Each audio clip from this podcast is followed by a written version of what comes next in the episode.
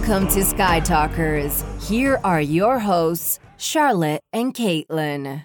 Hello and welcome to Sky Talkers. I'm your host, Charlotte. Hey everyone, I'm your other host, Caitlin, and welcome to this week's episode where we are talking all about the Book of Boba Fett, Chapter 7, the finale episode of Season 1, and it was called In the Name of Honor. It aired on February 9th, 2022. It was directed by Robert Rodriguez and written by Jon Favreau.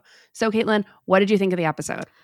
Number one, I just want to say that I love the title. It feels so Boba Fett and Yeah. Mandalorian. And I just, I have this running joke on my Twitter about Boba and Din talking about honor. It's so funny to me. And the fact that this episode was called In the Name of Honor, it just kind of made me laugh. Like they're always talking about honor, but then they're both like, they're bounty hunters, they're crime lords. I just, it's so funny, which, you know, is a very mob thing, like loyalty, honor for the family, you know, all of that stuff. But I had to laugh.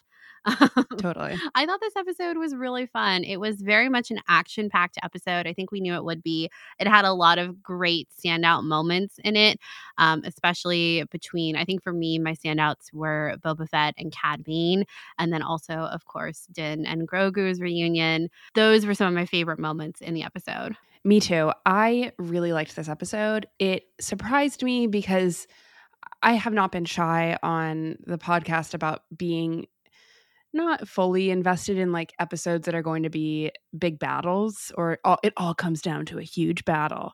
But I really felt like it made a lot of sense for this episode to have sort of a small scale battle in this town that we now know so well because of this series and it really kept me on my toes. I felt like it was really well plotted and I don't know if that makes sense, but I, I really enjoyed it.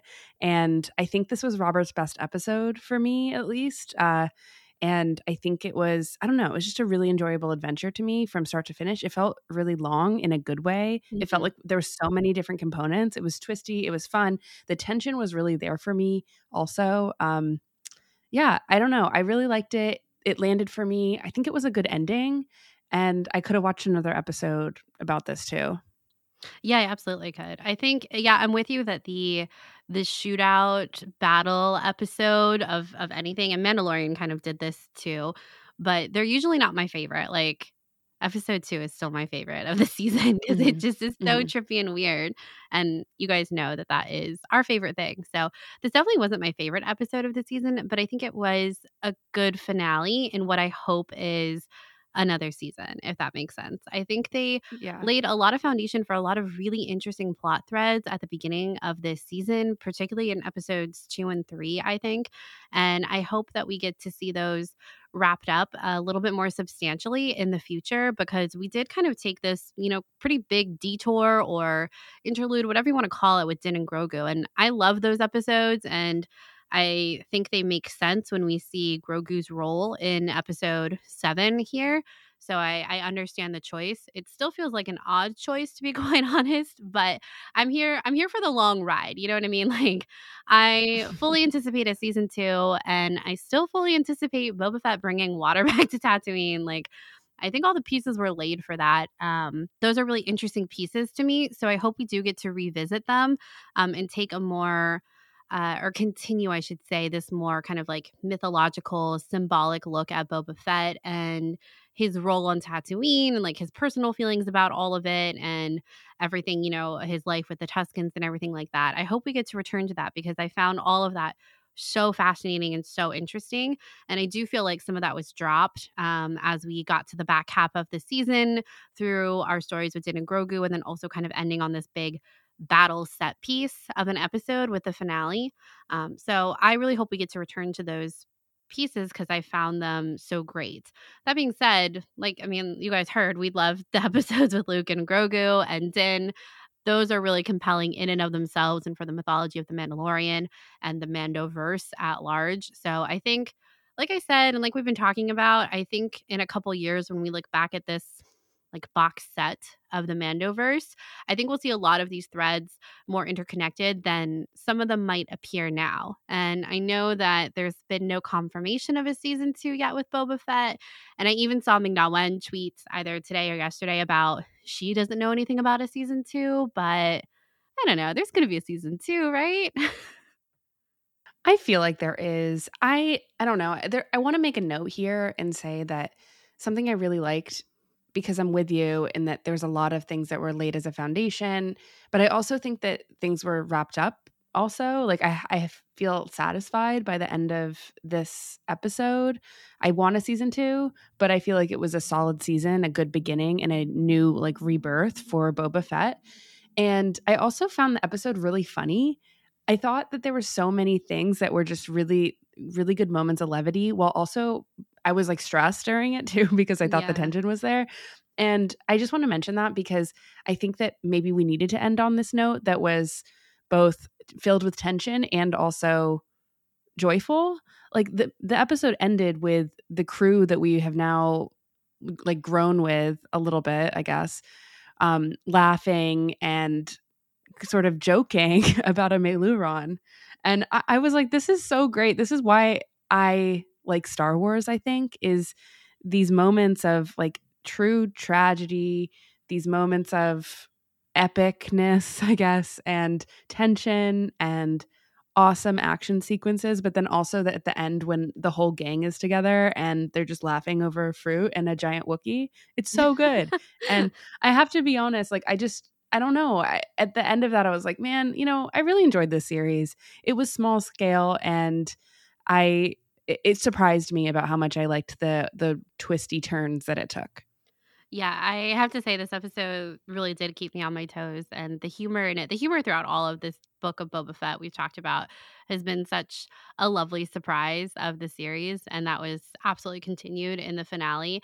The yeah, the ending shot it, it felt almost like a little sitcom or like the end of like the heist movie where like everyone kind of shows up at the town cent the center of town or like their old stomping grounds and like oh well what do we do now like what's the next thing exactly. you know and the camera zooms out above them it was it was and you know i am glad that we have this kind of happy ending and i mean Boba Fett was so smiley as he's walking down the street. it was really fun to see. Um, so yeah, the humor in the book of Boba Fett has been such a treat, honestly. So many laugh out. I mean, oh my god, even the lep droid was there at the end. I know. okay. The whole crew is there. Oh, the wait, gang's wait, all, wait, all hold there. On, hold on, hold on, hold on. You know who's not there? Who? Oh, the okay. R.I.P. I know there. This whole season, Charles been like, I don't trust them. I don't trust them. I don't trust. And then you, you even said, I think we can trust the other citizens of Tatooine. I know I was so wrong, but I like that I was wrong about that. Like, that what? one, by the way. No, they're totally going to betray yeah. us. Gamorreans good, other town people bad. I'm happy that I was wrong about that because then I don't know. Boba convinced me that I would. You know, he was right that Boba, they wouldn't betray. Babe. Yeah. No. I know. It just it was a no. I me. um I had this like viral tweet about the Gamorreans about like basically, you know, saying RIP to the Gamorreans uh, on Twitter, and people started leaving all these bacon emojis. I'm so sad. it's just really rough. so rough. And like the emoji for the pig snout next to gravestone. it was there were also a lot of nice messages and like people like actually being sad about the Gamorreans like I am. But the number of people who loved bacon emojis was a little alarming. and also on the nose. Was very on yeah. the nose. It was quite funny too, but just wanted to share that because I've been tracking with them this whole season and literally again picture me 6.45 in the morning them falling off a cliff me falling off the couch it was poetry it rhymes. This like almost comical cliff fall. They, like, oh were, no. they were, they were, so loyal. They, died loyal and i'm i was so wrong and i love that. They were just pulling by the shipyard right and then all of a sudden they're on the edge of a cliff it was it's rough. It was very rough. Um, yeah, and then I also one of my favorite other moments was when uh Krrsantan like stumbles back and Boba is helping him behind their little barricade with the Freetown people, and he's like, "I must admit, I thought you were dead." he's like, "I owe you a nice long soak in the bacta tank." I like how Boba's just doling out this bacta tank right. like a community bath, and like I a have Roman to, bathhouse. I'm like, Boba, let's buy another one. Okay. He just needs like a jacuzzi we, of it. Right. let's get, let's make it bigger. Let's turn your bedroom into a like a bathhouse, Bathhouse. a bacta bathhouse. it was so funny. Just his delivery of that, Temuera's delivery of that was so um I don't know, it was just done so perfectly. It made me laugh. I must Yeah, it admit, was Santan, great. I thought you were dead. He's so good. Uh, Temuera does a good job with this role. Oh It's just gosh. he was so great. And it was it was a reminder that we spent two episodes without him in this episode because I was like, Yeah. Ugh, I love him. But I also I really love Din too. So I just want to say that that I have this has been a wake up call for how much I love the character of Din for me.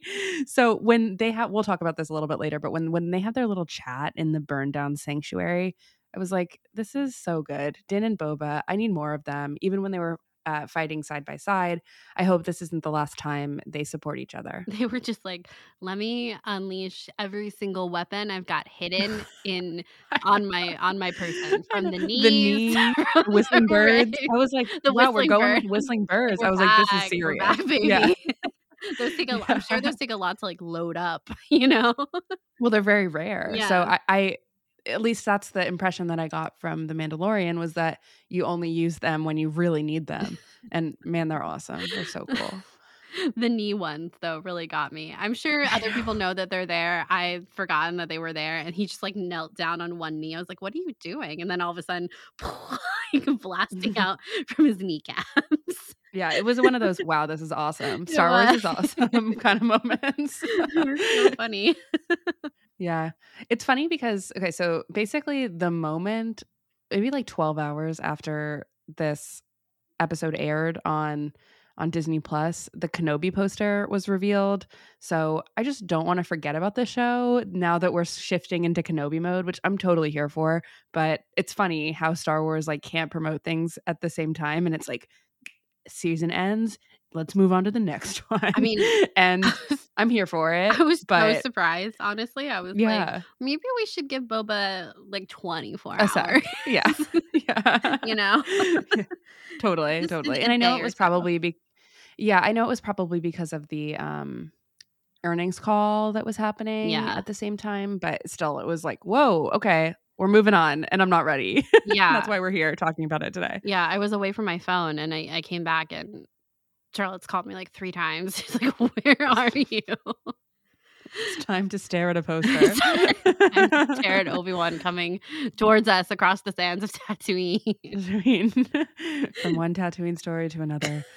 It's kind of comical. That's Star Wars for you. Yeah. anyway, we're not done talking about the Book of Boba Fett. In fact, next week we're going to do a Q&A episode.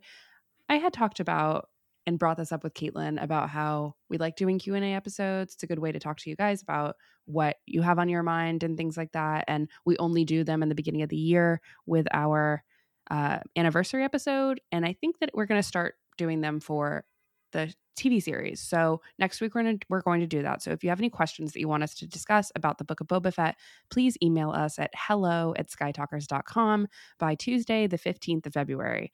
Um, yeah, so excited about that. So I just wanted to share that that we're gonna have one more Boba Fett episode out next week. yeah, we used to do Q&A episodes or Q&A sections a little more frequently, I think a couple years ago, but it's been a while since we've done I think like a dedicated Q&A episode that's not just about us. yeah, yeah, exactly. so this will be fun. So I'm excited. Yeah, me too. Me too. Okay, let's dive in to the episode, this finale of the Book of Boba Fett. Let's start. We're going to go sort of chronologically, but I'm sure we'll jump around. So, ruins of the sanctuary. I cannot believe that everyone is actually dead or the sanctuary is over. I really held on a little bit of hope for the sanctuary to survive a little bit at least, but man, this thing is burnt to a crisp, which includes Garsa, and I'm I'm Mhm. really shocked by that. Pretty disappointed to be honest, and maybe she's not dead, but yeah, I uh, but uh, she is because the mayor said so, but we didn't see a body, so I don't know. You never know with Star Wars. It's true. It's true. Yeah. Yeah, it was sad. Um, I feel like we speculated that there would be something more going on here, and there wasn't. really was a red herring. a big It's red herring. And I know uh, the name the sanctuary, like when I think about people like Robert, John, and Dave discussing the series and sort of plotting it all out on a big whiteboard, saying, We're going to start here, we're going to end here.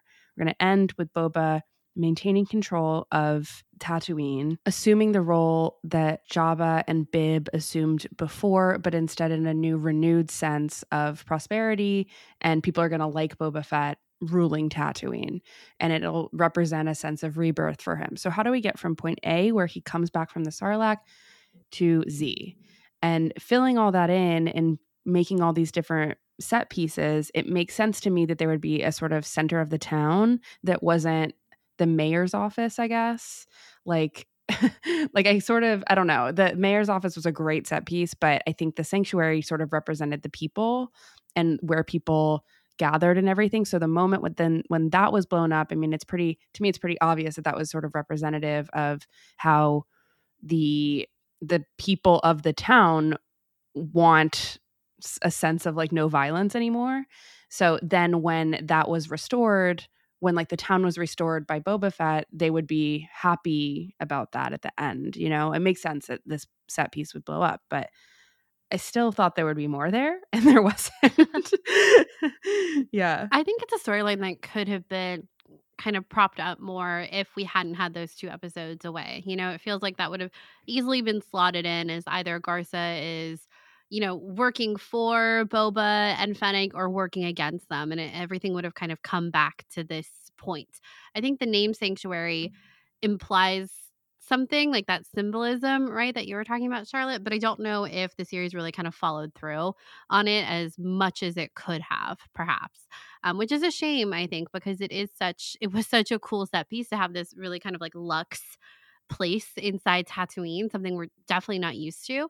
Um, but it certainly also kind of lays the groundwork for there being other kind of luxurious and, you know, fancy places on Tatooine. It's not just all sand. I will say it reminded me a lot of the end of season one of The Mandalorian, where they're all in the the restaurant, the club, the bar, uh, where they met with the client for the first time, and Gideon and the rest of the Empire are outside, um, and it's this shootout of trying to figure out how they're going to escape exactly. And of course, that's the great moment where we have Din and Grogu and the fire and all of that. So it, it, was kind of reminiscent of that, but I thought it was interesting to see them kind of figure out a new way to escape from this situation. And of course, I just Din and Boba again talking about honor. And I gotta love Din, you know, in the middle of all of this, he's like reminding everyone that the town is called Freetown now. like, he takes a pause to be like, oh, yeah, it's Freetown now, actually. They picked a new name. And everyone's like, okay, cool, got it and what I love too is that even Cad Bane calls it Freetown. Which I would not I would expect Cad Bane to be like, I could care less what your town is called. It's about honor, Caitlin. It's a, it is. So. it's about honor in the name of honor. In the name it applies of to honor. everyone. it's just, just so funny. Like everything that's going on, it's like, well, let's make sure that we all remember. I like it though. The town it's is good. renamed. It is. It was really yeah. good, and you know, Din is very considerate. Um, Mm-hmm. But I thought exactly. it was funny. Just like this slight pause. It's called Freetown, actually. Okay, so let's talk a little bit about the politics that were presented in the episode because I think now we're here with the sanctuary and everything. Let's shift gears to again how we kind of thought that there would probably be something more, but we do find out that the Pikes ordered the massacre of the Tuskens to make it look like the speeder bike gang. And this makes sense to me because of the sort of tariff that Boba ordered for the Pikes to pay when they were passing through. And obviously, they're not going to do that. So they turn to violence instead. And then obviously, that would uh, kick off a full scale war on the planet. So um, makes sense because Star Wars is about taxation routes and uh, tariffs. So it's true. I think I just want to ask like, we now find out that the Pikes, the syndicate, are the main villain of the show. And how do we feel about that? Because now they've been vanquished, they're going to leave Tatooine. They're it's they've moved on, right? But we've known the Pikes for a while in the Clone Wars, in Solo, and in a lot of different places. What about in this series? What did it make sense for them to be a villain? And if this series has a season 2, are they going to continue being a villain or is it going to be a different type of adventure? Mm, if a season two, I don't know if they'll be the same villain. I think they've kind of left Tatooine for now. I think it makes sense to ultimately have the reveal be that they actually ordered the massacre of the Tuskens. I think that makes them a lot more formidable because you look back at it now and you're like, oh, they were super conciliatory about paying taxes to one group or the other. But in reality, they, of course, don't want to pay taxes to anyone. Um, so I think it makes sense for them to have kind of figured all of this out and a way to get rid of the problem with the Tuskens, knowing that they have the mayor in their back pocket. Also, was so great to see the mayor. I was so glad he didn't actually leave Tatooine. Me too. Much Me. kind of uh, against what the Major Domo had said, but I was really glad to see him. I think the mayor is such a cool character, and he walked that line of uh, you know, of course, colluding with the Pikes and everything that's happening, but also being really bummed about it too.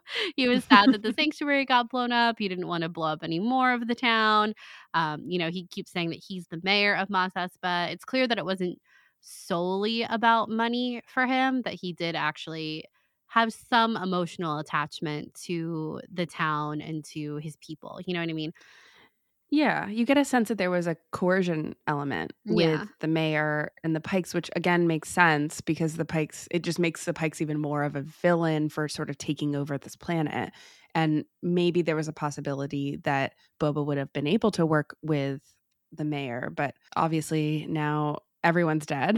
that let's talk about a violent scene. The way that the the mayor died by Ooh, Fennec's hand Yeah, was savage. It was I was shocked, really, that that was like it. so was Yeah. Yeah. Yeah. Her shooting through the skylights was super cool, but then yeah. I was like, "Oh whole man, get it, girl!" And then with the mayor, I was like, "Whoa, girl!" Yeah. I was like, this is really Like, serious. okay, cool. And then it was just cool, a cool, it was a real reminder for me that Fennec is an assassin Mhm. and she will go to She can do like it. she can do it and Yeah. it's, it's it's drastic lengths to get there. I mean fully by the end of it when fennec kills everybody who's in power there who has that little that honestly quite small little clubhouse that they're in. I- it really is. It's like a hideout. in terms of set pieces yeah and it's it's it was teeny um yeah. I i was like okay so to answer my own question will we see them again? I don't really know if the i think that maybe the rest of the pikes are going to be pissed but i don't know if they're going to be the main villain maybe they'll come back a little bit but not fully Yeah, I definitely think we'll see them as well, if not in the next kind of Mandoverse installment, definitely throughout other iterations of Star Wars. The crime syndicates are kind of everywhere now, so it would make sense to see them again. And they're still a formidable group. So just because they kind of have this setback here on Tatooine, that's just one element of their reputation, and they've got a lot of other fish to fry. hmm hmm I think there was an establishment that happened in this show, like if we can think big picture, of Boba protecting a location. Like this is his role now from the outside force that we, as the Star Wars fan audience, know is extremely evil, right? that uh, deals with a, a in a lot of violence, in slavery, in drugs, I guess, right? And the fact that Boba was able, with the help of friends, obviously, uh, fend them off, I think that it makes sense for this for them to be the villain here. It also, for me, like it's a it's a small scale story. Like I think that at the heart of the Book of Boba Fett, there was a sense of okay, so we're we're going to spend a little bit of time with Boba on Tatooine, and we're going to explore what it's like to have sort of a turf war of um, of resources and what is that going to do for Boba's character? How is that going to progress him forward? Who is he now that he's back from the Sarlacc pit? And like he can't just he's he's over being a bounty hunter. What happens to bounty hunters when they don't want to do it anymore? What happens to that sort of uh, charisma that you know Cad Bane calls him a killer, and I think that there's there's this understanding that he's not a killer anymore, but he has this sense of duty, I guess, an honor, right? In the name of honor. There it is. It, there it is. I, to make his life meaningful after he returns from the Sarlacc pit. So again, it makes sense to me that there would be like referential villain that we know of in the Star Wars universe, but one that can be vanquished so that Boba can have the upper hand. Yeah, yeah, I would agree with that. I think the the comparison between Boba and Cad was so great throughout this episode. And it's funny, like, yeah. we're kind of talking about the Pikes here as the villain, but for me, it was Cad Bane 100%. He was the one that mm-hmm. I was scared of. It was like I always kind of knew that Boba would get the upper hand on the Pikes and, and Fennec too. And, and ultimately, Fennec is the one that got the upper hand on the Pikes. Like, she, you know, cut the head off the snake. Um, mm-hmm. But for me, like, it's Cad that was the one that I was quote unquote scared of. The scenes with tension about who would actually like what would be the outcome of this scene, that was with Cad. And I mm-hmm. just the gravitas of him on screen, I still think he was done so, so, so, so well in the book of Boba Fett. And I'm bummed that he appears to be gone from us now. Yeah. but mm-hmm. I think the way I I thought it was a good choice to bring him in and uh, thinking about like Boba's motivations now and everything like that. He they had such interesting conversations and um, kind of going off of what you were just talking about, Charlotte, where Cad tells Boba that he's going soft, and Boba says we all do. And I thought that was such an interesting line, honestly, mm-hmm. of we all go soft when in our old age. Yeah, yeah. And yeah, I think Cad's line was you're going soft in your old age, Boba, or something like that. And Boba responds by saying, We all do.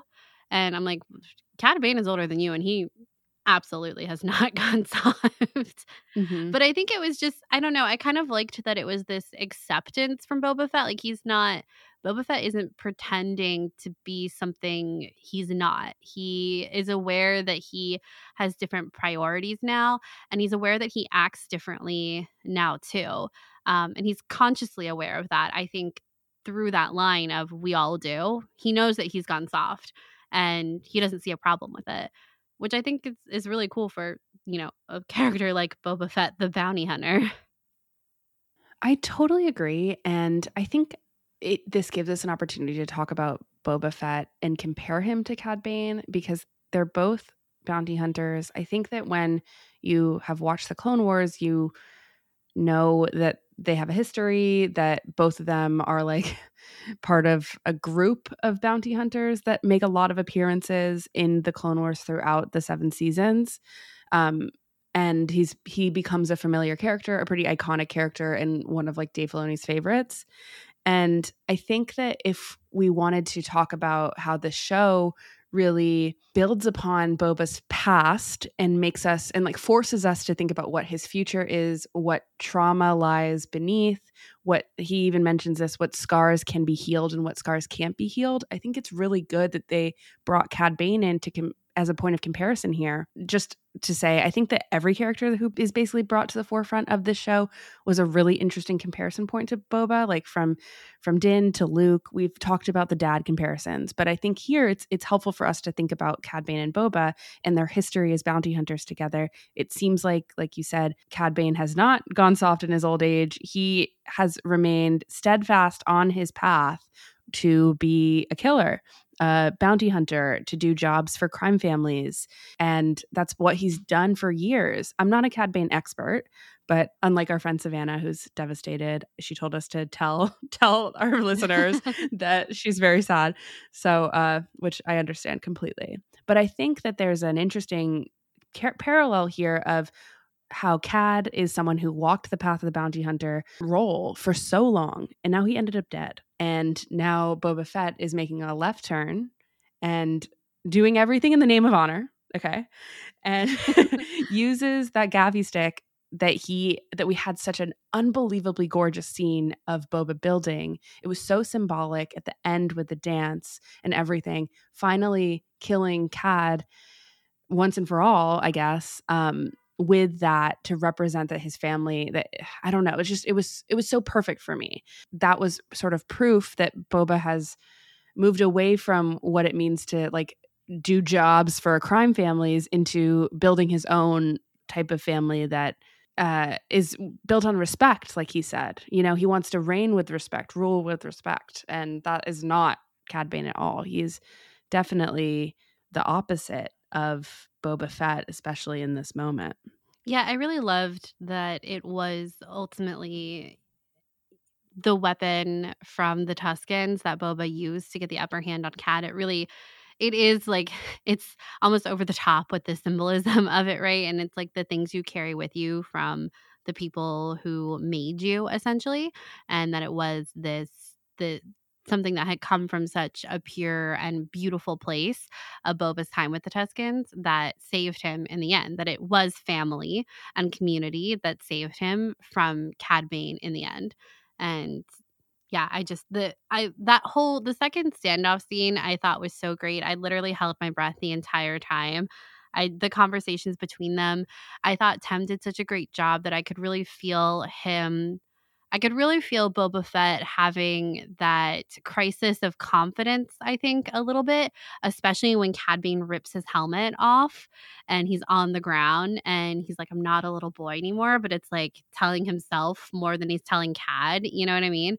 Um, I just thought that that whole sequence was just performed beautifully by Tem and really seeing him finally get the upper hand on Cad Bane, knowing they have this history together and there's always that like great kind of continuation of like mentorship in Star Wars that we see, of course, through the Jedi and through many other iterations. But we also see it here a little bit, like with uh, Boba and Cad, when Cad Bane is like, "Let me teach you one final lesson," you know, and that was a phrase we heard a lot in Rebels. It's a phrase we heard in the Last Jedi. It's it's not a new phrase in Star Wars by any means, but to see it kind of have this very sinister angle to it uh, was was was chilling. Like I said, Cad Bane for me was the one where I was like, I literally don't know what's going to happen next. I did also mm-hmm. want to say I thought it was pretty funny actually when Cad Bane goes, "What's your angle?" and the camera immediately shifts like underneath him at this really intense angle, and then it does the same for Boba.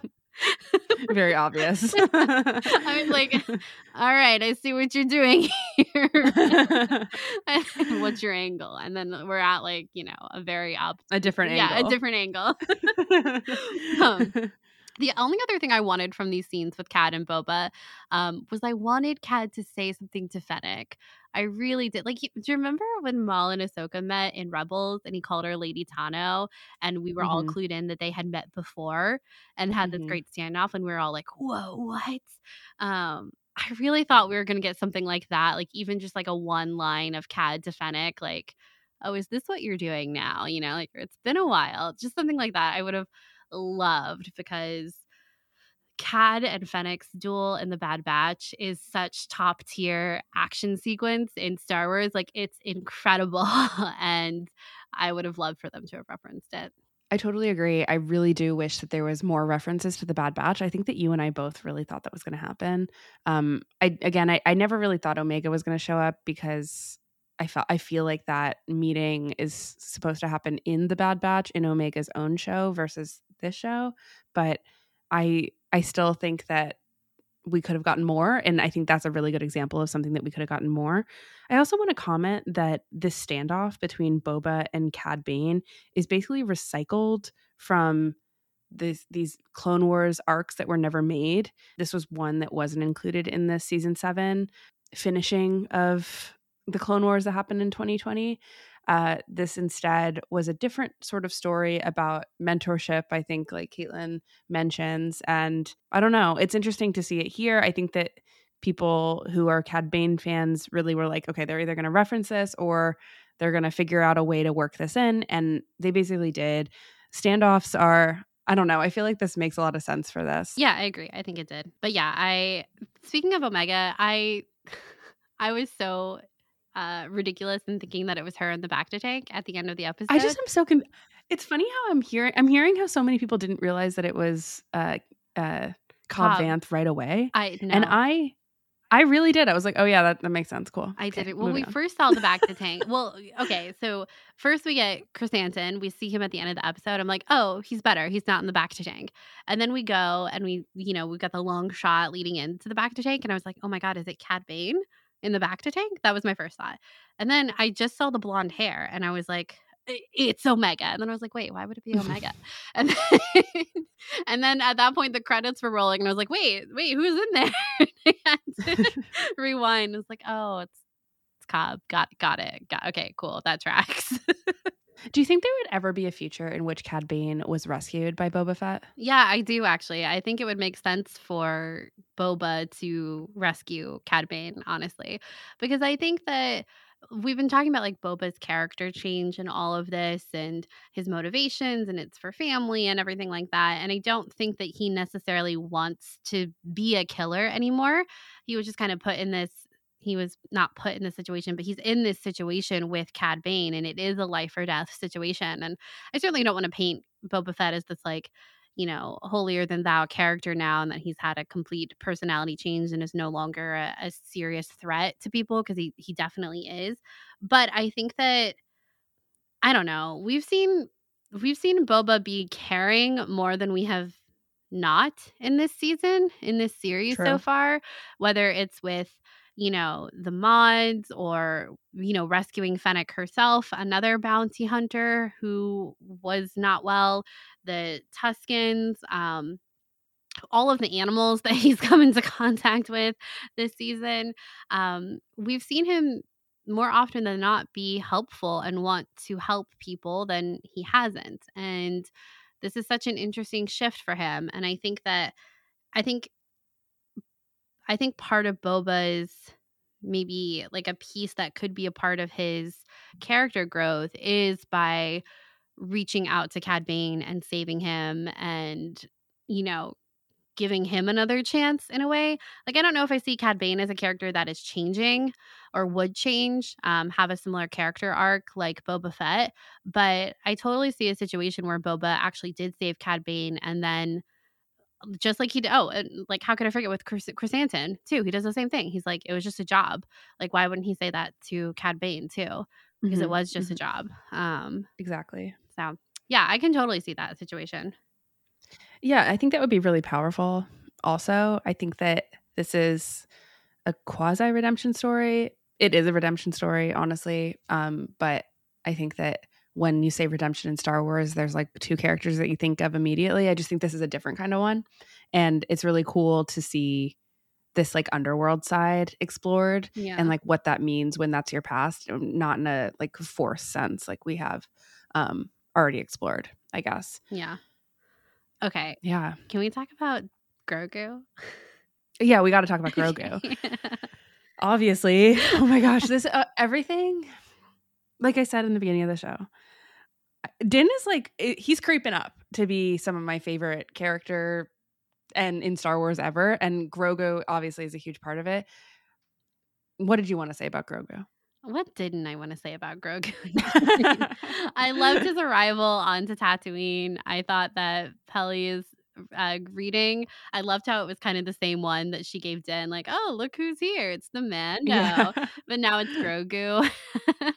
and I also think, like, she is not a character I expected to have a major role. in... I did not really like her. No. The Mandalorian. Yeah. But... And now I'm like, this is great. I'm glad that she's here. She's great. No, I've loved her in the Book of Boba Fett. Um, I thought all of her stuff was so funny, you know, saying she doesn't like Grogu's name. She's not going to call him that.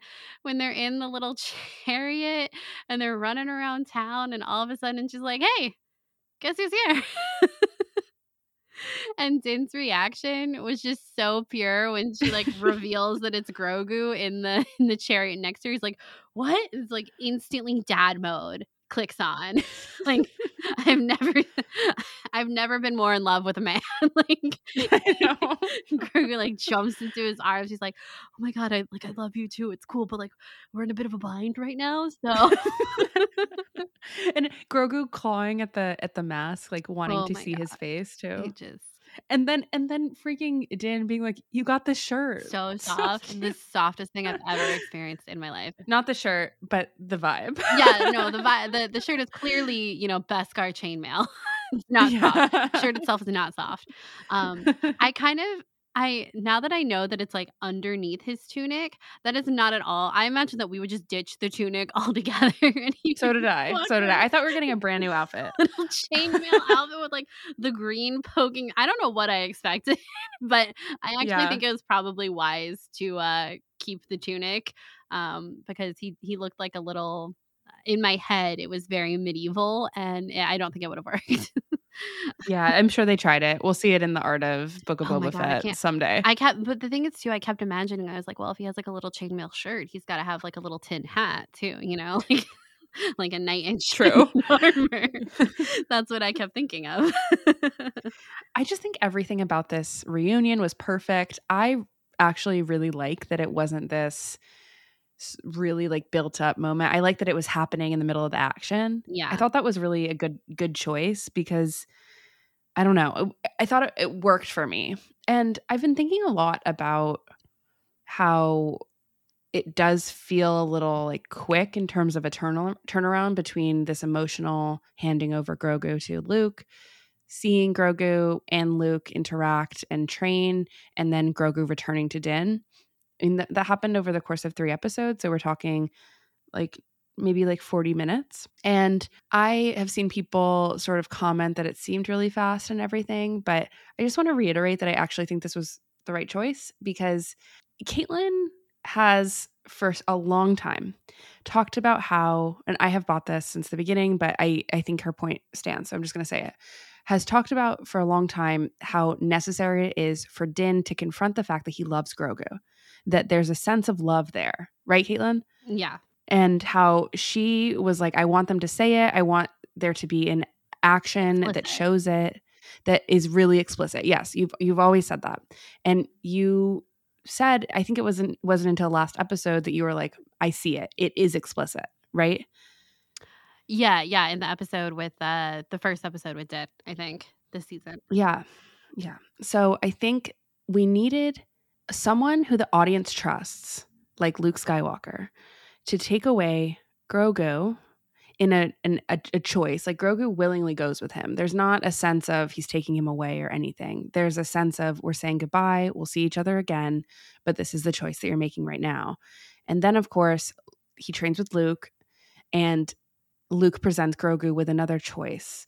And he learns a little bit. We talked about this in our last episode about grogu maturing and figuring out how to jump and flip and Aw. dodge a lot of things and i think that comes to a head again in this episode which where i think you get a sense that he is stronger right but i think that it was important for us to be presented with a character that we trust taking away grogu and then also witnessing how tough that decision would be for Grogu to continue with the Jedi versus going back to his dad. And it was pretty explicit to me that Luke would say, like, a lifetime for, I can't remember the exact quote now, but the lifetime, like, For Din, Din's lifetime is obviously a short for Grogu's. Yeah, it's a blip. So missing out on that is something I think Luke acknowledges, right? That's why he said that. And that's why he presented the choice that way. I don't think that there was anything malicious there. I think this is something that uh, Ahsoka uh, encouraged Luke to do, right? And I think that um, it makes sense because Luke himself made a choice to stay with his father, like by his father's side. Anyway, I just think it's really important that we acknowledge that it was the right choice for Luke to be the character to take away Grogu. Take away is not the right verbiage, but to ha- have this sort of separation between them at this period, and then this sort of reunion. Isn't this isn't this sense of oh that was for nothing? That was it was good for Grogu to have that experience to rekindle his feeling with the Force again, to remember what that was like because he everything went dark, right? And that had to happen with Luke. And so now he's back with Din. He made that choice himself. He's wearing the armor. We get the sense of, man, they really love each other. They are a clan of two. They are father and son. And this, we needed this drastic example. Yeah, I think the comparison of having because the last season of Mandalorian was, of course, the separation of Din and Grogu when Grogu was actually kidnapped by Gideon, and it was this race against time, this like fear for Grogu that Din felt, where as at the end of that season when he makes the choice to go with Luke, it's a different kind of separation. And we see that kind of play out in the last episode of the Book of Boba Fett, where Din is there, but he doesn't feel like he feels like maybe it's best for Grogu right now if I don't go and talk to him, you know? But and it's that different kind of longing. Like, I don't know, the reaction you have the reaction Din had in season two when Grogu was with Gideon was definitely one of fear, obviously. and whereas this one is like one of sadness and longing at their separation. And I think all of that together was just, yeah, making explicit how much Din cares about Grogu. And yeah, him saying in this episode, I missed you too, buddy. Just warmed my heart so much. and yeah, I think, you know, if we're thinking about these as like books and chapters and all of that, I think the pacing still works because The Mandalorian works by having Din and Grogu together. And that's the conceit of the story is having them together, this like kind of odd pair. Um, so it makes sense to not have their separation be drawn out for you know season a season two seasons anything like that um, because their growth comes together. The everything that like kickstarted their growth as characters was from each other. And I think now they're coming back together kind of better than ever, especially Grogu in this sense. And with his connection to the Force, his, you know, I assume a lot of, if not all of his memories have been um, like unlocked. Uh, he's like Luke has helped him kind of confront a lot of the awful things that happened to him. Maybe not everything yet. I still know that we as the audience have a lot to learn about Grogu. I'm not sure how much Grogu himself necessarily remembers quite yet, but it's clear in this episode that he you know has a much better handling of the force he's still little he's still just a child but he has a much better understanding of the force now and you know we talked about how the the whole sequence at the sanctuary was very similar to the end of the mandalorian with like that shootout and stuff but we also see this very similar situation from the mandalorian season one um, where grogu saves din um, and of course the first instance of that was with the mudhorn in what is that episode two of season one of The Mandalorian. Yep. And yep. we see that situation play out here as well with the, I, I, don't know their technical name, but the droids and then also the Rancor. Um, we see Grogu saves Din in both of those situations, and he does it calmly and uh, really powerfully. I loved the first instance where he saved in from the the droid, and he all he does is take out like one bolt from the leg of the droid with the Force, and it completely changes the game. That's like all that needed to happen. And he wasn't he wasn't super emotional about it. Like he was able to confront the situation and do what needed to be done without kind of panicking. And I think we see this really emphasize in how he handles the situation with the Rancor. He just puts the Rancor to sleep. He calms the Rancor down rather than like hurting the Rancor, which we know a Force user can do. And we know that Grogu can do that. We saw him do that in season one of The Mandalorian when they were with people that Grogu thought was going to harm Din. He used the Force to hurt them. And remember, mm-hmm. Din is like, no, no, no, no, no, stop that, stop that. um, and like, it's okay. And he he does that with the fire too. He's able to push back the fire. Like these are really intense things that Grogu is doing. Um, and we talked about it then of like he didn't like he's a child. He doesn't know what he's doing. And this is all part of why Grogu actually did need to meet up with Luke again, with another Force user to have training. And I think it's part of why we can say that like Ahsoka's um her conversation in season two of The Mandalorian about not training Grogu was perhaps a mistake because we know that Grogu, even though he had kind of subdued his capabilities in the Force, he was still very like he could still use the force in a very powerful way. So it didn't to to leave him kind of untrained uh, unable to communicate with din would maybe not be the best choice. And so his time with luke was useful. It was necessary. And you know i'm sure I don't think Grogu is completely, you know, quote unquote trained now. So I don't know what happens next for him. But, you know, I I just I loved his scene with the Rancor of, you know, being able to calm him by not hurting him because we've seen many a Star Wars story that has not gone in that direction. And of course, the one I always think about that rips my heart out is the Zillo Beast from Clone Wars. And the Jedi were very much a part mm-hmm. of the death of the Zillo beast. And Yeah. Uh, that's a really hard episode to watch if you've never watched it. It's a really intense episode and Mm-hmm. um, it's really sad too. And so, and you have the same thing of a Zil- the Zillo Beast destroying Coruscant. This, I believe it's on Coruscant, but yeah, it's destroying the city. Yeah. And the Jedi are very much a party to the death of the Zillo Beast. I think it's the last Zillo Beast ever in the galaxy. It's really sad.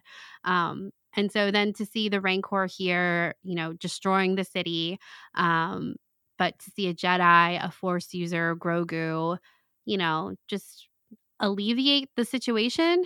Um, I think that like we've talked about this a lot with Grogu and Din about what their paths forward are. What's the third path of, you know, is it right for Din? Like, does Din ultimately want or need to be, you know, the best Mandalorian? And does Din need to, or Grogu need to be this tried and true definition of a Jedi? No, there's that third choice because both of those kind of organizations have fatal flaws to them. And part of their fatal flaws, I think, are isolation. With Din, it's, you know, complete um, uh, and an anonymity through wearing a mask. And for the Jedi, like we've learned this through attachments and things like that. And so by putting them together and this path forward, this third path, what we hopefully see, and this will be through trial and error because they're not perfect characters and no story is perfect, but them like taking the best parts of who they are as Mandalorian and Force user and carving that path forward together and being able to make change in the galaxy um, while also being a family. And I think that's so important. And I think that's something we see kind of referenced in a series like Rebels, where they are the ghost crew, the family, they call themselves a family. But I really think we're seeing it here too in The Mandalorian and the Book of Boba Fett, but like really through these two characters of Din and Grogu. I totally agree with everything that you just said. I just want to comment on the snuggle, which I think was the cutest thing ever. I know you just, you had a lot of really great things to say, and you I couldn't have said it better than you. So I'm just, I'm just going to comment on the snuggle, Yes. which could not have been cuter. I think we know that Grogu gets just so tired when he uses the Force, Right? which is just so cute, and the fact that he had an Ezra moment. Let's be honest, Yeah. of um of connecting with the Rancor. We're going to talk about the Rancor in a second, but the the sort of this feeling of calming the Rancor to sleep, and then also going up to it and touching it on the nose, and then snuggling oh up Oh to my it. God. I mean, the choices made in this episode, sometimes I'm just like astounded with all the right moves that they make with Grogu. I feel like there could be a lot of wrong moves, and instead, it is always the right move for me. like, they really nail this character for me, and it is so good. Like, there's the snuggle was just so adorable. There's been some gifs that I think have been floating around the internet lately of when Grogu is in Din's arms, mm. he's holding, his hands. finger Mm. and Din is also holding back and like stroking his. It's just the cutest thing that ever existed. I can't handle this. The Okay? snuggle was like next level. I just, Uh, I know. I really could not handle it. I know. I think the I know. snuggle only is only bested by Din and Grogu in the Naboo Starfighter at the Yeah. end. Uh, with when he has the ball, he gives him back the ball I know. The fact that he's been holding it and then gives it to him like it's just, immediately, like, it's on his person. It's not like in the ship, like he's got it with him. yeah, it's it's perfect. so. Um, yeah, with the the tapping on the glass, it just Mhm. it's so effective how they're able to like have Grogu communicate to everyone else since he doesn't talk. It's just it's beautiful. It's so good. The snuggle Truly, the snuggle is perfect. I really might be a top five Grogu it moment. for me, really might be. It really might be.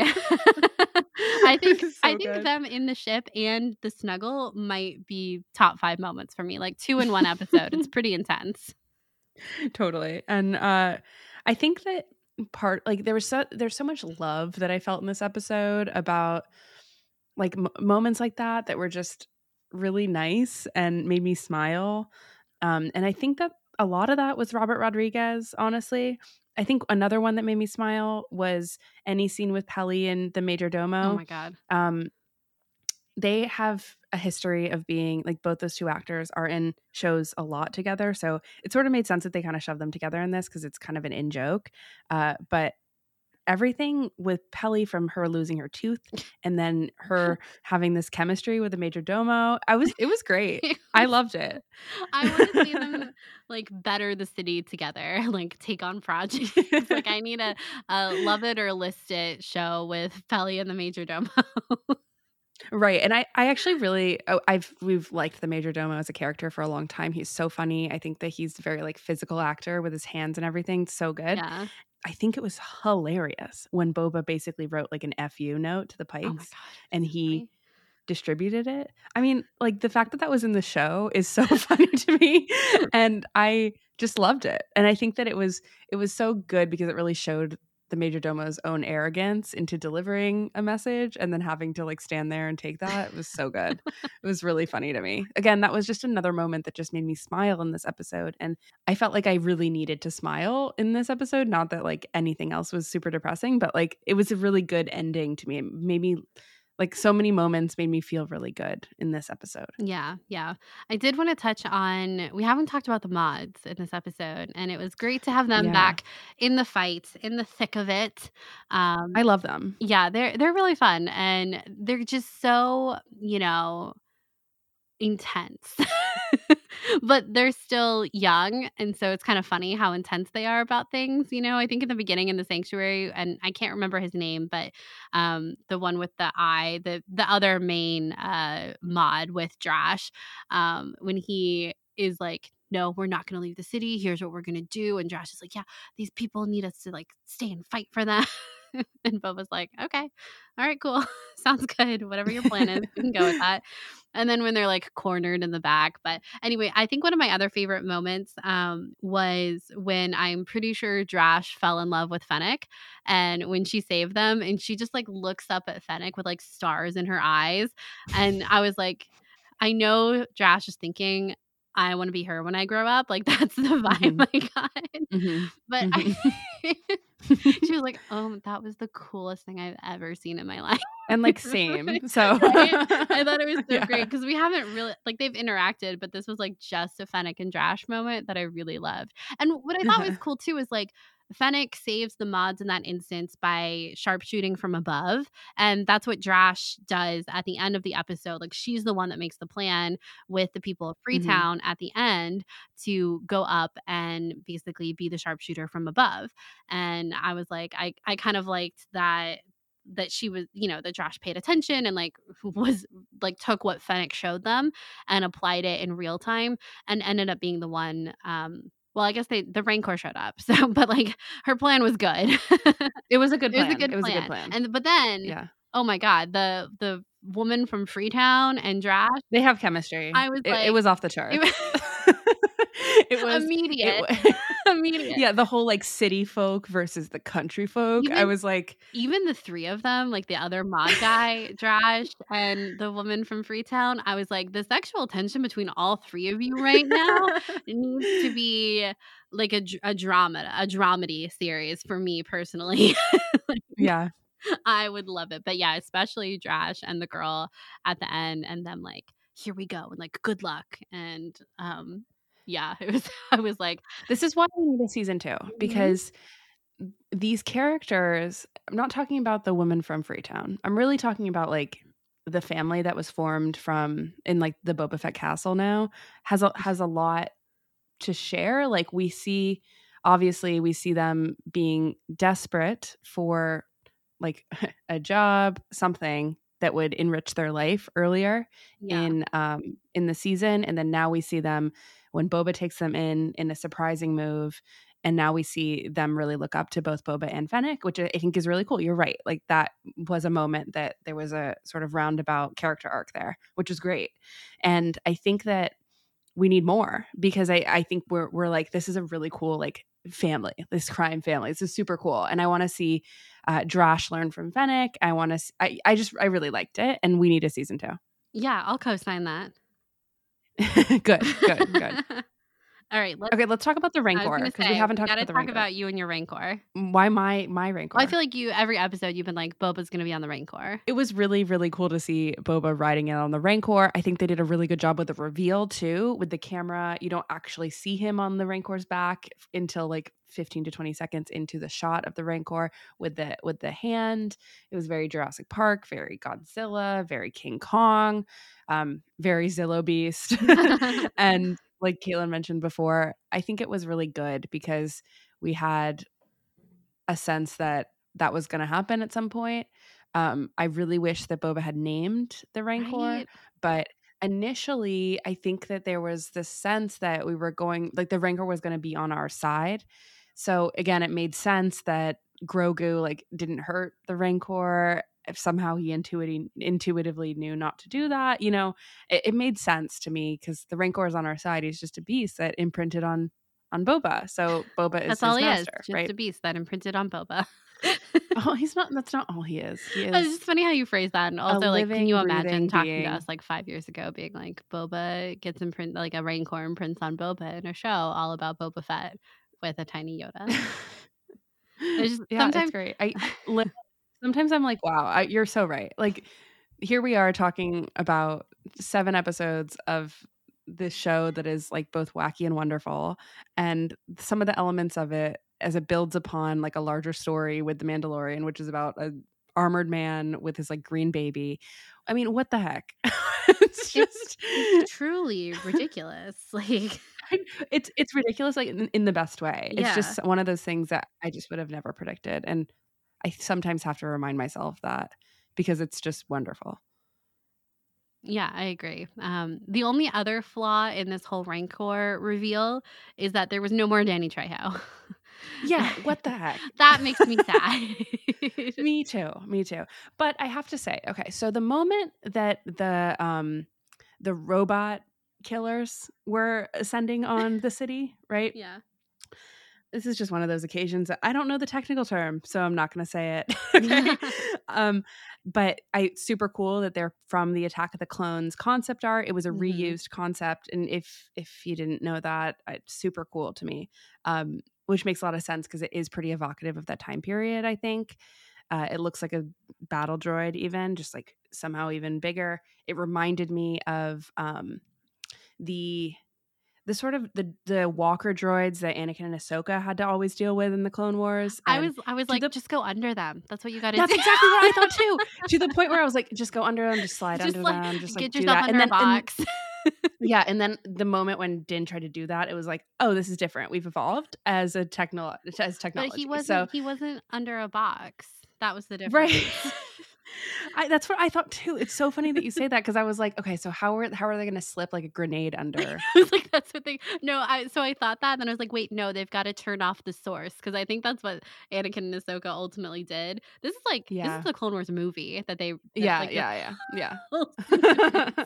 I'm pretty sure they had to do both. Like they went underneath, like through the tracking field, but then uh, or the force field, and then they had to go and turn off the switch, like the main switch, the master the switch. master switch. Yeah. yeah, uh, yeah. I, th- I thought the same thing, and but then it was obviously going to be a different way. So, uh, which I I, Yeah, I I approve of. appreciate it, We're further in the timeline and everything, fine. but it's funny how like that was my first thought. I was Right. like, "Th- guys, this is so easy. I And then when he pulled this. when he pulled out the dark saber, I was like, okay, it's over. Yeah. But it wasn't. I, I honestly, when he pulled that out, I was like, oh my god, I forgot he had that. Yeah, me too. me too. Because I was like, they just need a lightsaber or something. Like, it's fine. They'll make quick work of it. Like you have a And- weapon. yeah.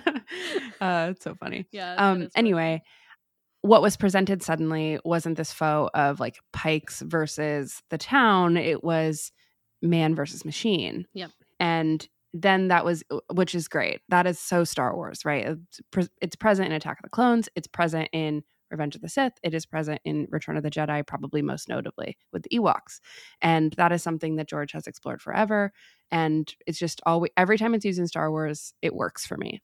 And I think that even just to get back to the Rancor, the Rancor going head to head with the robot droid killer made made a lot of sense because this was the Rancor is an image of Boba's own castle, his domain, going up against the um the droid makes perfect sense. So many things in the like plotting of the city and how this battle would happen. I'm just imagining um, John, Dave, and Robert around like an actual uh, map. Yeah, a map. Um, 3D model. A, a 3D model. Yes, mapping this all out, and all of these decisions make made a lot of sense to me. It really worked for me. Yeah, I think it was on on kind of every front. It was the nature winning out over technology.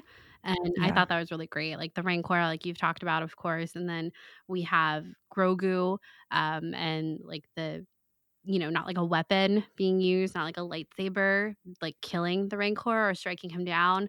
Um, and then at the end, Boba and Cad with the gaffi stick from the the Tuskens too, which when we were in those episodes, the Tuskens were talking to Boba about how they didn't know how to use that kind of technology, like with blasters and stuff like that. They actually they did have um like sniper blasters, um, right? Because they mm-hmm. would use those. But like with the speeders and everything, um, that was technology that they weren't as comfortable using quite yet until Boba taught them how, just like they taught him.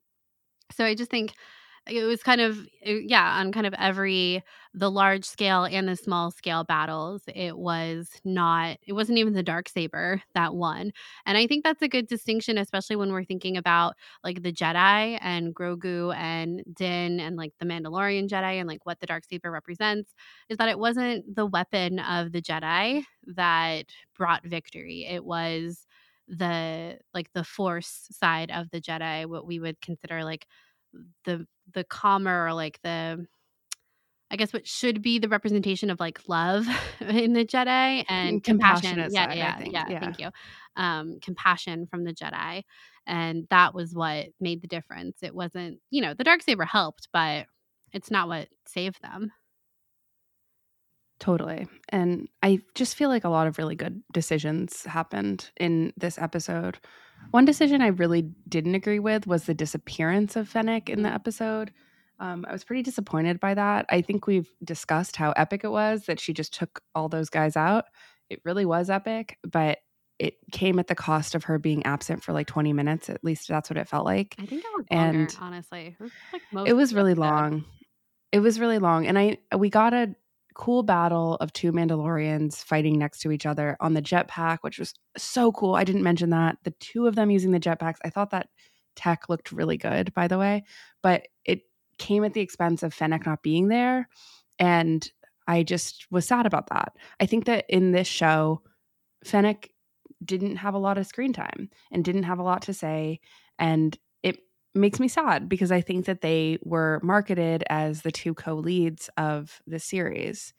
And yeah, I would have liked to see more. So this is another reason why we need a season two because I need more Fennec. And I think that I have said that I didn't fully trust her or like I wouldn't be surprised if she I would be surprised, but like there's a possibility that she could betray um Boba if there was this sort of betrayal situation that was happening. Um and she didn't so I wish that she was more a part of it, I guess. Like maybe there would have if there was a reveal that she was like part of something larger, maybe I would have understood why she was sort of in the shadows a little bit, but um that didn't happen and I was a little disappointed by that.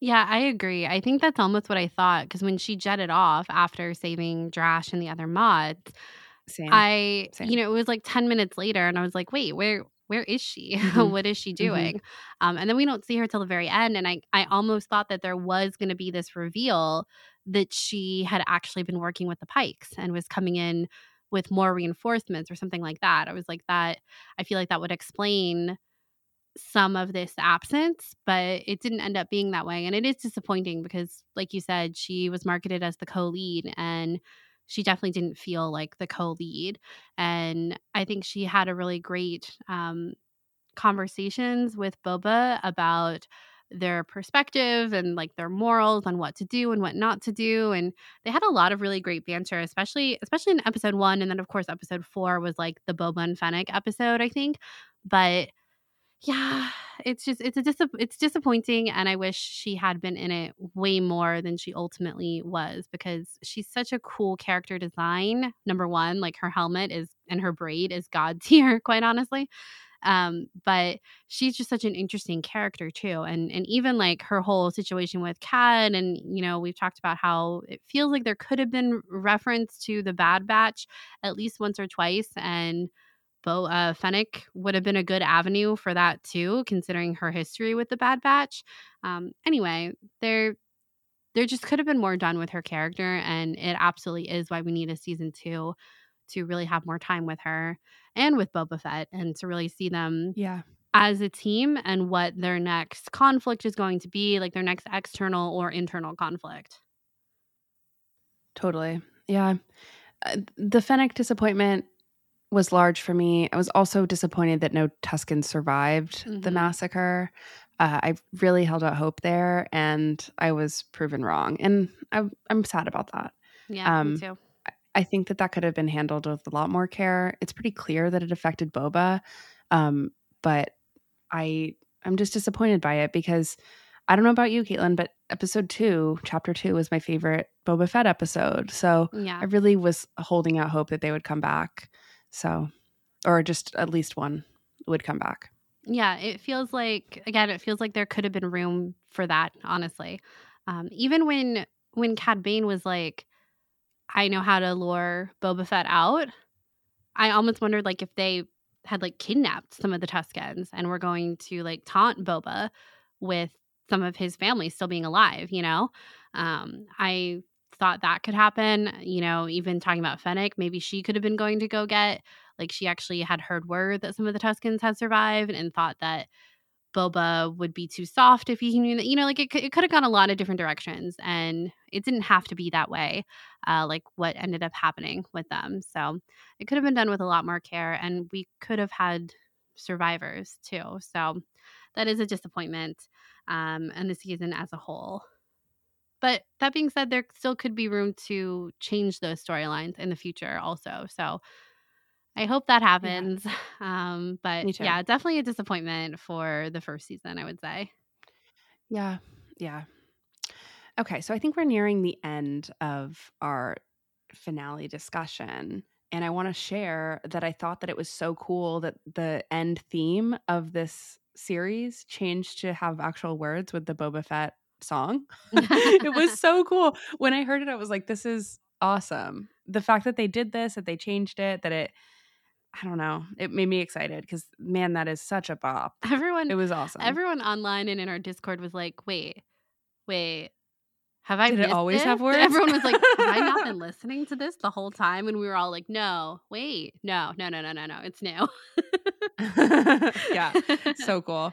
I think the music in the show is really, really Oh, well done. Actually, it really was, and I think this like cherry on top of the season with this like slight change in the the finale music was really cool to me. The credit, the credit music, I should say. Yeah. I think if there's one thing that Star Wars has never disappointed me in, it's the music. It's always so like true. It's you know, we always talk about how, you know, not every Star Wars has to be your favorite, not every Star Wars even has to be the best Star Wars, you know what I mean? hmm hmm But the music is always the best. Like I don't care what thing you're in, it's always so good. I totally agree. Like the music in every single Star Wars, you're right. It is top tier. It always is top tier. And I am always astounded by how Star Wars music and the people who come into Star Wars to make new music on top of John Williams' own music continue to change and push it forward and make it still feel so Star Wars like this entire series did. yeah.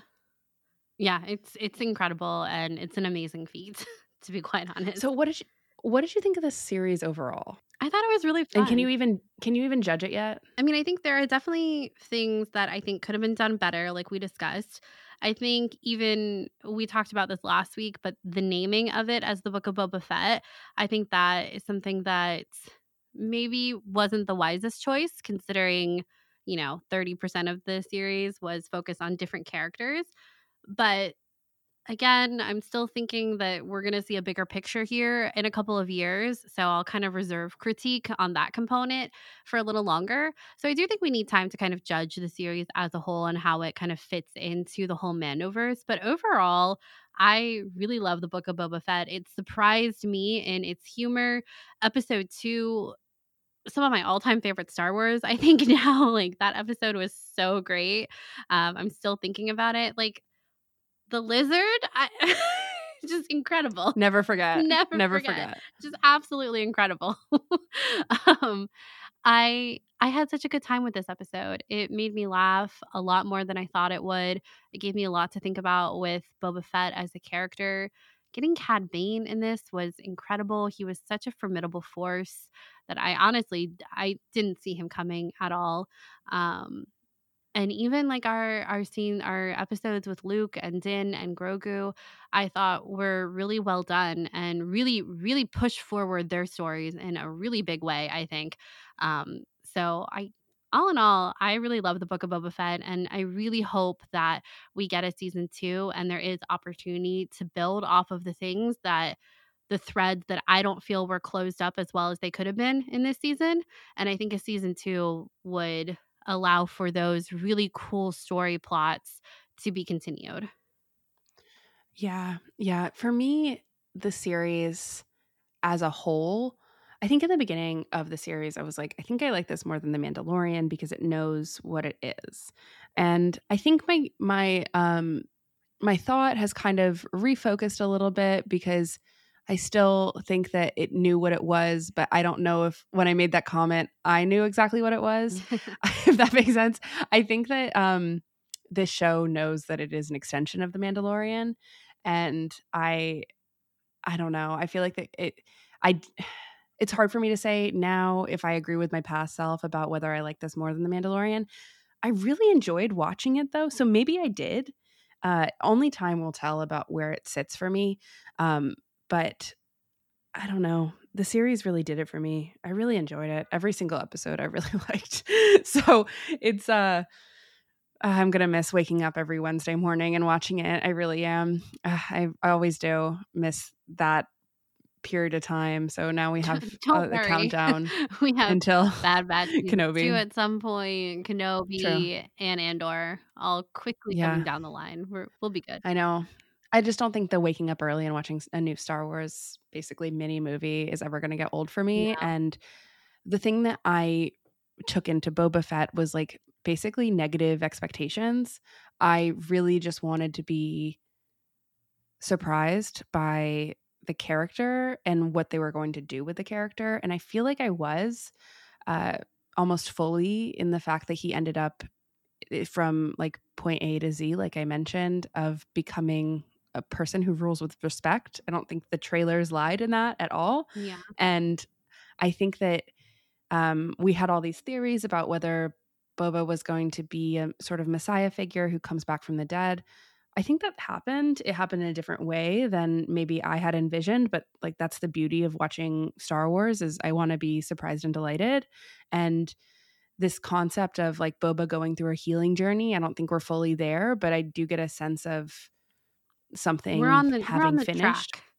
Yeah, some I think that something obviously he's done with the bacta tank stuff, so like that's a physical healing journey and then there's the comment about the scars inside, you know.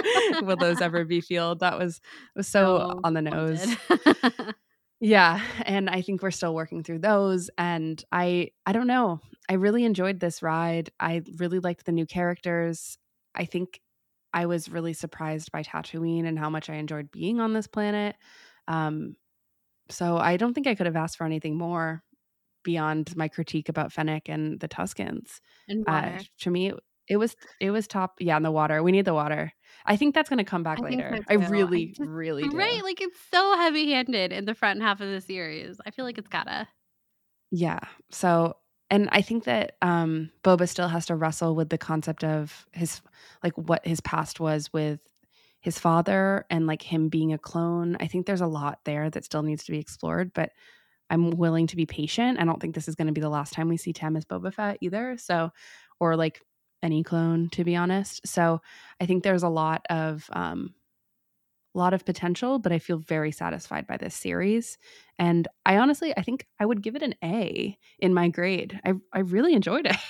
it was great. Yeah, it was yeah, it was a lot of fun. Maybe A minus for Fennec and the Tuskens, but yeah, yeah, overall an A. Um, yeah. yeah, I think yeah, I'm looking forward to more. I really hope there's more because honestly, Ming and Tem are such treats on screen, especially Temuera Morrison. It's just overwhelmed by how much I loved his performance of Boba Fett. So I really hope this isn't the last time that we get to see him in this role. So, yeah, I had a really good time with the series and I'm excited to hear all your questions that you have, all of the things that we've forgotten about over the course of the past seven episodes. I know there have been a number of them. So, uh, ask away and we'll get to talk about all of them.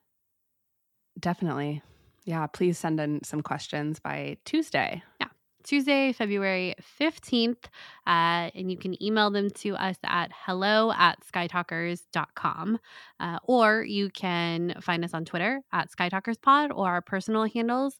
Mine is at Caitlin Plusher and Charlotte's is at Clarity. But I think that is going to wrap up our episode this week. Thank you guys so much for listening and for joining in on this journey through Boba Fett. It's certainly been a journey for Charlotte and I. As you know, our whole history with Boba Fett is quite convoluted. so to finally make it here has been such a, a, treat. And to get to talk about it every week is always so much fun. And we love doing it. So thank you all for listening. And I hope you guys had a good time with Boba Fett too and are looking forward to the next thing that's coming down the pipeline. And it looks like looks like it's Kenobi, as far as we know. Let's go. Let's, you know, we're, we, it's like I feel like we're still on Tatooine. I don't know why. they, they, planned this. This is all on yeah, purpose. Yeah, yeah, yeah. yeah. um, anyway, you can find us on Twitter at all of the handles I just mentioned, or on our Instagram, or you can email us. Uh, like we mentioned earlier, we have our website skytalkers.com, and we also have a TikTok page where you can find us there too. And if you haven't left us a review yet on iTunes, we would really love if you took a couple seconds to go and do that. We had a couple of reviews come in last week, both on iTunes and Spotify Spotify, and it truly just made Charlotte and I's day. It's always the best thing ever. It's like better than a cup of coffee, quite honestly. It's the biggest truly. So thank you so much if you did leave us a review. We really, really appreciate it. And if you would like other ways to support us, you can head on over to our Patreon and check out our different reward tiers there. Yes, and I want to say a huge thank you to these patrons Ali, Sophia, Jackson, BB, Nate, Daz, Andrew, Demi, Colton, Amy, Shelby, Ian, Brad, Neil, Blast Points, Danny, Aaron, and Savannah. Thank you so much for supporting us. Yes, thank you guys so much. And until next time, may the force be with you. May the force be with you.